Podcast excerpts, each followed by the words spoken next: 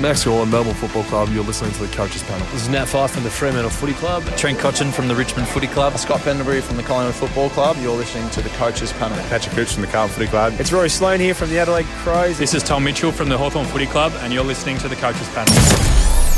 Hey friends, got MJ from the Coaches Panel. I hope you're well and enjoying the continuation of our way through the 50 most relevant for your 2022 fantasy footy season. Yep, we're talking Supercoach, AFL Fantasy Dream Team, your drafts. We put all the elements and ingredients into a big melding pot to deliver who I think are the most relevant players worth having a conversation about this fantasy footy preseason. You've seen it in the title. For some, you're like, MJ, what are you doing? Why have you even picked this bloke? You're a muppet. You've lost the plot in 2022. And maybe that's fair. Others, you're going, this is probably the best value ruck of the year. Why is he so low in your 50? And I think for that very reason is why we need to talk about Jarrod Witts. Joining me on this episode, if you've been a long time player in the fantasy footy community, you're very familiar with his great work across a number of different platforms. Now focuses a lot in the draft space, but still has some great wisdom to share for salary cappers. I got McGrath on. Hello, mate. How are you? G'day, MJ. Thanks for the invite, mate. Uh, happy to be here.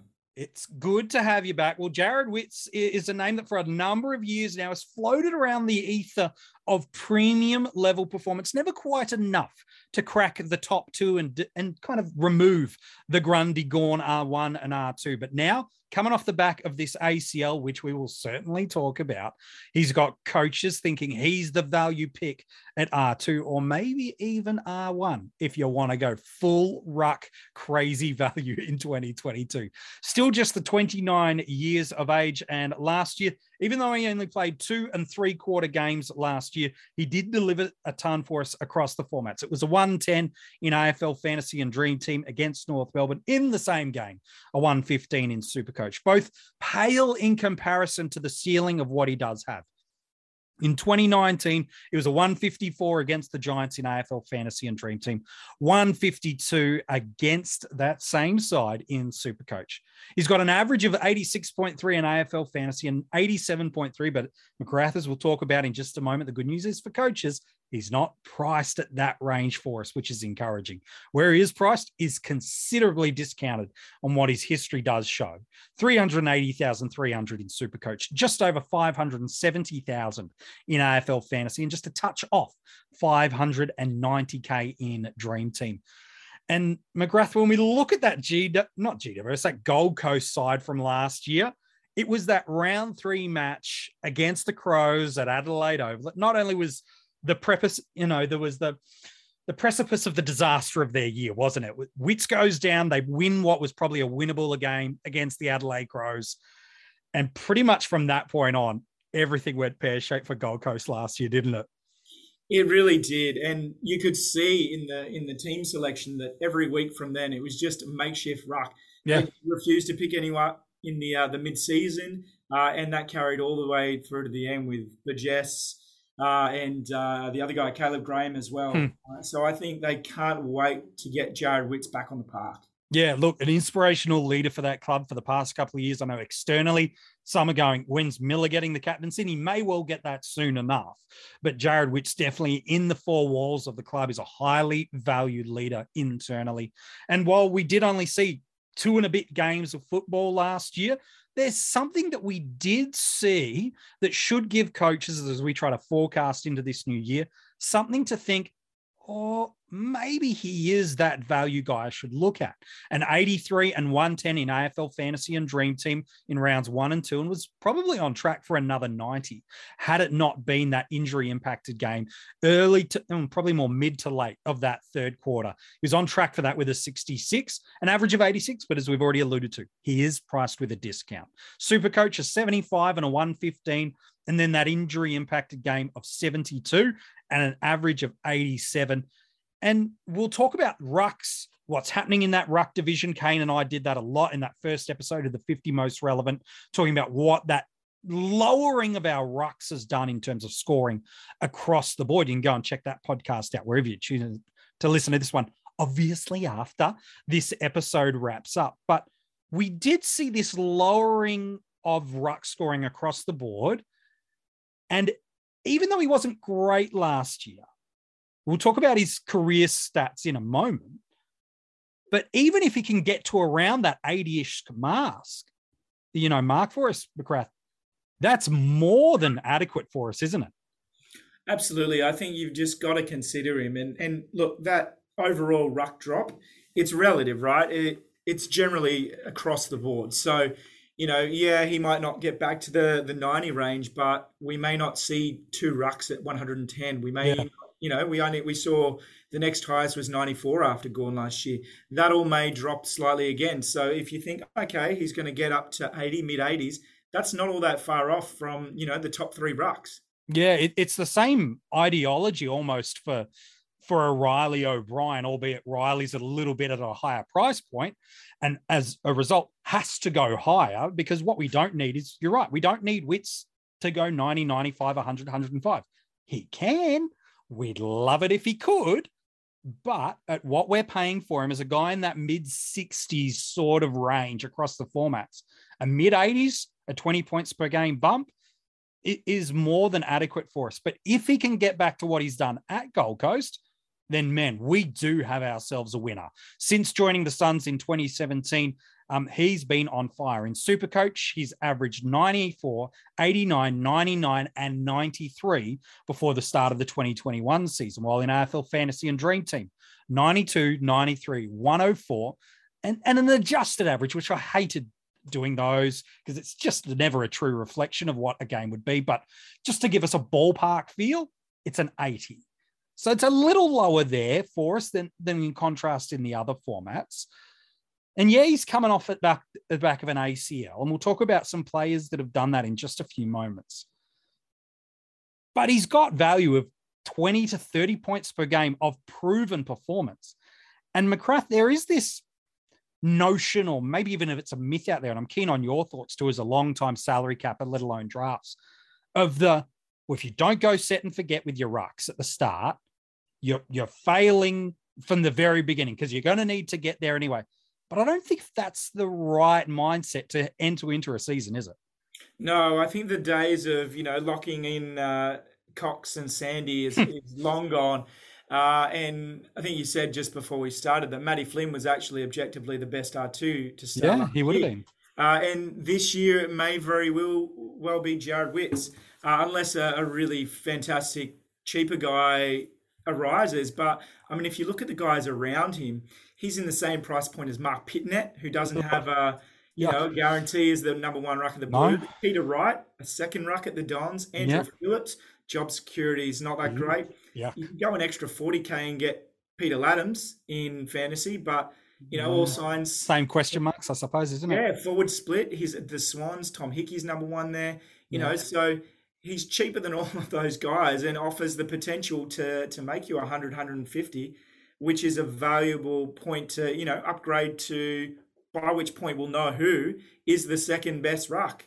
Um, and you know, there's question marks over Gawn, there's question marks over Reilly O'Brien, over Sean yeah. Darcy, all the way down to him. So you know, if you've got question marks anyway, why, why not start cheaper and then you can jump on the guy that truly emerges once we know more. Yeah, and he's not going to lose you value, barring an, a reoccurrence of some form of injury that we cannot project for. Where he's priced in that mid 60s, he's going to get you halfway there on hit outs before anything else happens in and around the ground. And so, objectively, even if he holds his price point, it, it's not great. I'll give you that. It's not great. But if it gives you that opportunity because you have those con- concerns that you've alluded to right there from everyone, probably outside of Brodie Grundy, you could build a pretty compelling argument around. Well, now Witts, it's going, well, at worst, I'm holding and I'm getting a look. At best, I'm getting maybe jagging a couple of premium scores. And somewhere in between, I'm just getting some nice cash generation. And I'm also getting a little bit of an opportunity for a look and see to see what's going down through there. Yeah, I think so. And and you alluded to it then. And one of my my things when I'm doing my draft rankings or whether yeah. I'm picking my fantasy squad, uh, not so much super super coach, but the same same mindset. You have to look at everyone. So you can't mm. just go right. I like Grundy. Uh, Witts has value. I'm going to go lock lock it in. You've got to have a plan B, and you've got to look at everyone in between. Uh, if you're a conscientious coach, you have to really consider all of those. So if Yeah. you're going, no, there's a lot of question marks over Witts, I'm not going to bother with him. Look at the 10 guys above. I can Hmm. rattle off question marks on Lycett, who's got a young guy called Sam Hayes at Port, Yeah. who's going to, you know, start to share and rotate that ruck. Goldstein, who's in fast decline. Yeah. Robbie O'Brien, does the Crows, you know, game plan suit him or does Yep. it not? Is he going to get back to his original trajectory? Rowan Marshall, don't even get me started. Sean Darcy, this is the first time we've seen Sean Darcy, Darcy perform well. He's 23. Yeah. Ruck's going to hit the peak until 26, 27. Um, and there's only been one, you know, Brodie Grundy do that, go on Yeah. 23. So he's just as likely to re- regress. You know, was it a blip? Sure. Um, there's there's risk there, and then the Gawn and Jackson thing as well. We saw in the grand final. Uh, I, think we'll see that slowly improve and that split increase Mm. uh, across 2022. So if you look at it as a block, there you're like, oh well, maybe you know if they all have question marks, you know the value tips it over. Yeah. Um, as long as we don't, you know, get anything big screaming, don't pick him. You know, if we can avoid red flags Yeah. from uh, Jarrod Witts, then maybe he is the best R2. Maybe he is, you know, the best ruck to look at mid draft. Yeah, I, I think that's really, really good. And- there are some flags that if you're going, well, what are those flags that McGrath's alluded to? I think I've got them for you, and we'll talk about them in a moment. But uh, let's come back to that ACL injury because there has been a ton of research and reflection about how players come back recovering. Look, the club haven't been really outspoken about his recovery just to this point. But again, internally, both Jarrod and the club are really confident that he's going to get some internal preseason games, the unofficial practice matches, and then the one community series game to be on track for round one. The club and Jarrod certainly believe that's the case. But when you do look at some of the key position players over the past handful of years and Ruckman specifically that have had ACLs, what's the fantasy footy impact the year that comes after that? Look, Max Gawn's had an ACL, but to be fair, that was well before he broke out. So it's probably not a great contrast. Similar with Sam Draper, Ivan Soldo, and even a Sam Naismith. None of these guys have been in the upper or even mid echelons where they've scored to go, okay, this is a, a fair contrast. We could have done um, guys like Tex, John Patton, um, who have had big in- injuries, even a Jeremy Howe, but they're not contrastable players in styles and ranges. So what I've done is I've gone back and look at Nic Naitanui, who I think is probably the most well-known ruckman over the past five years. And what was the impact of the injuries to him in 2016? Before he had his ACL injury in Dream Team and Fantasy, he was averaging 84.5. He missed all of 2017, but when he came back in 2018, he averaged 80.3. So uh, four points per game drop. In Supercoach, he was a beast and still is, to be honest, in that format too.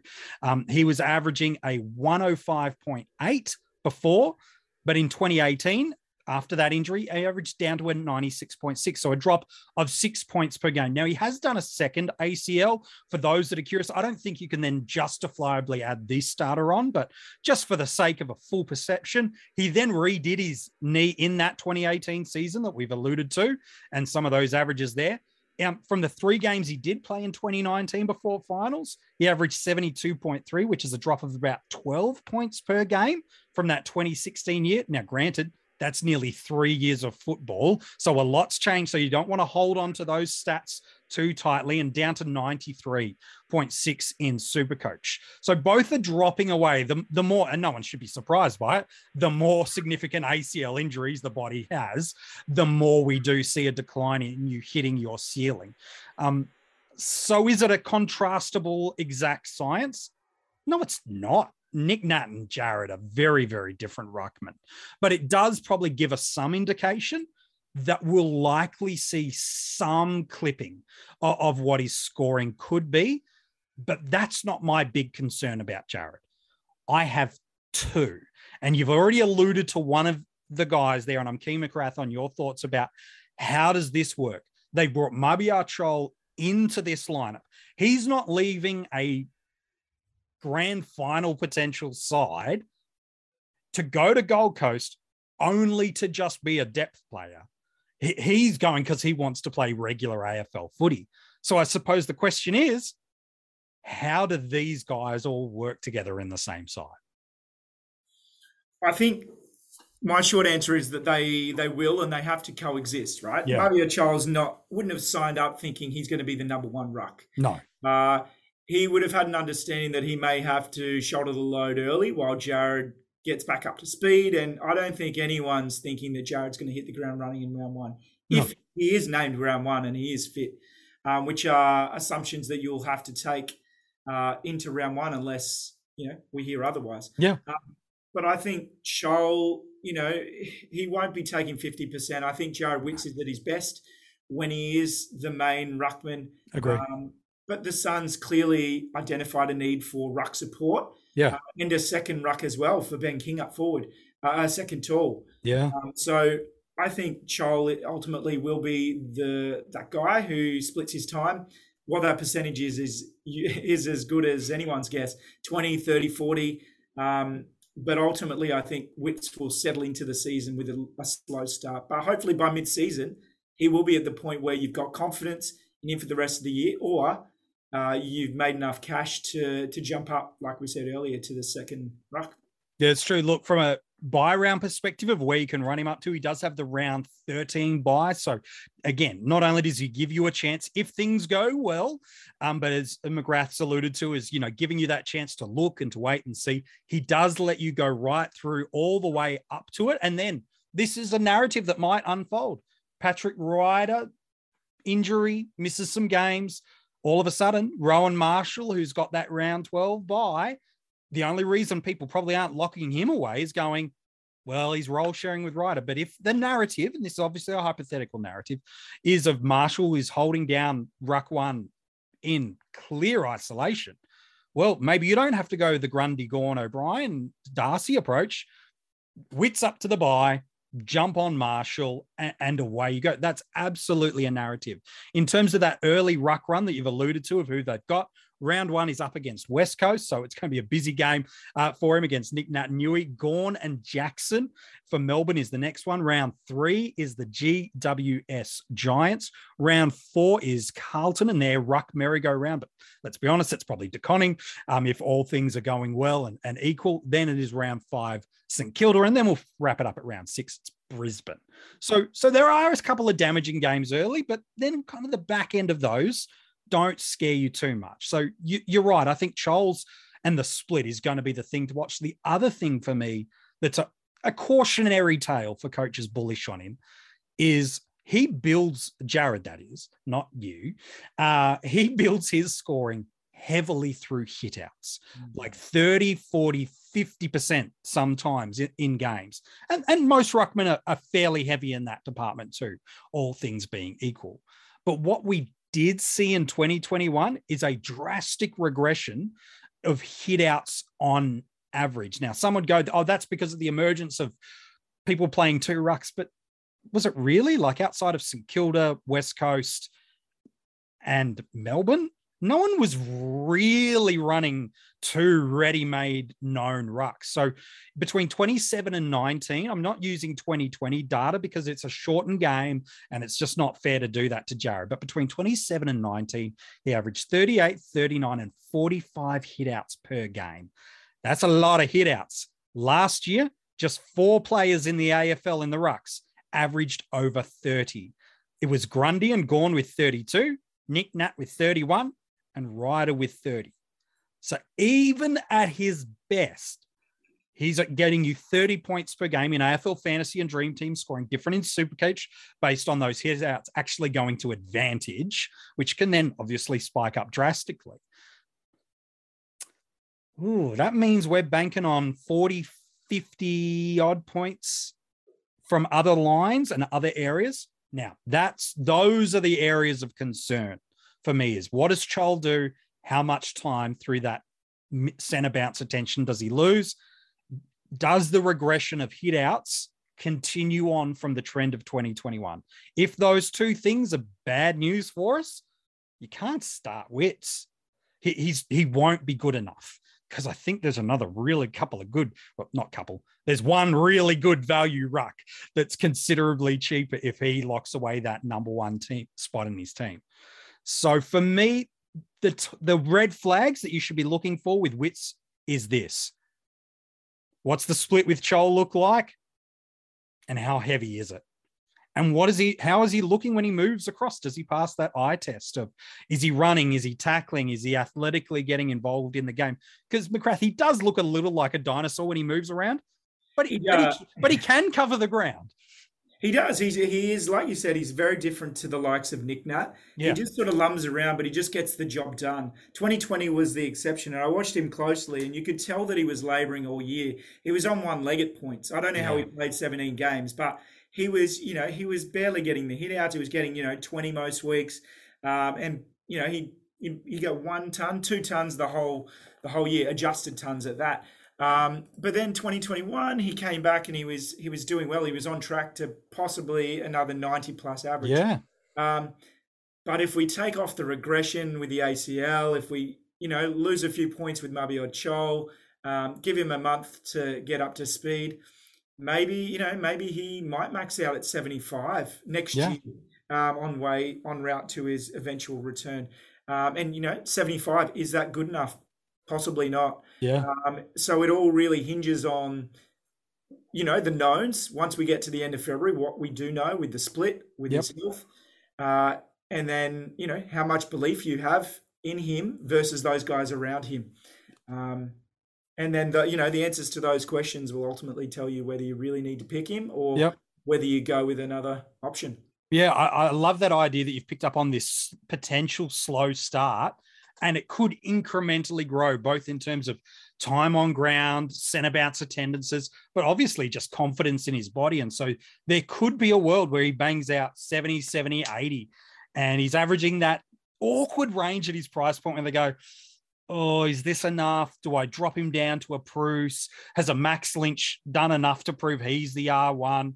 Um, or, or do, is there been an injury to a premium and now they're going, oh, this is my way to, to just secure the set and forget rucks. And so he could find himself in that awkward range. So definitely for coaches, it, has got to be what is he doing? What are those percentages? Looking at that center bounce attendances, looking at what Chol does, and and then knowing heading into the bubble range for at the end of round two for super coach and dream teamers or before the price drastically moves in AFL fantasy, what are those elements that you need to be seeing and the variables you need to see to be able to move off him if you do start him? For me, I don't have him anywhere yet, but there is absolutely a narrative and there's got to be some things that go his way. He could be one of the best value rucks for us in 2022. He he could. Yeah, and that's that's ultimately why he is where he is in your your 50 most relevant. Um, I think you're you're crazy if you don't have him in the conversation at the moment. Yeah, uh, I know Roy from the Traders has him at R2, um, and, and there will be a lot of hype and belief that that is the best option at this stage. Yeah. Uh, the truth is that you you probably just need to wait and see. We really yeah. won't know, and you won't be locking that in. You're crazy to lock that in. Yeah. Uh, until right. really a week before round one almost. Um, and for drafts yeah, let's talk drafts. Found it, found it really hard to rank him. Um, I could have him as high as the eighth ruck. I could have him as low as the the twelfth or fourteenth ruck on risk.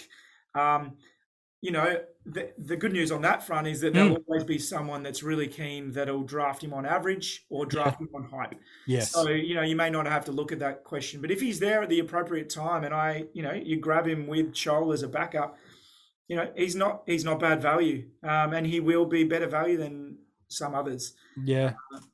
It's true. Do, do, people draft on name? Uh, do they draft on preseason hype from salary caps? At this stage of time of recording, AFL Fantasy is the only format officially open to the public. Certainly for uh, gold and assistant coach subscribers, Dream Team and Super Coach is open and available. But 30% of coaches in AFL Fantasy Classic are on Jarrod Witts.